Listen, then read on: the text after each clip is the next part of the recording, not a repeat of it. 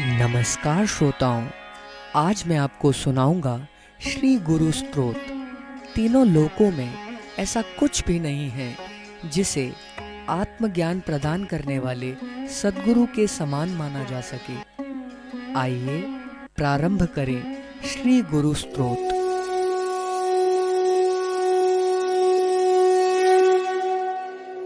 चैतन्य शाश्वतम शान्तम् व्योमातीतं निरञ्जनं, नादबिन्दुकलातीतं, तस्मै श्रीगुरुवे नमः।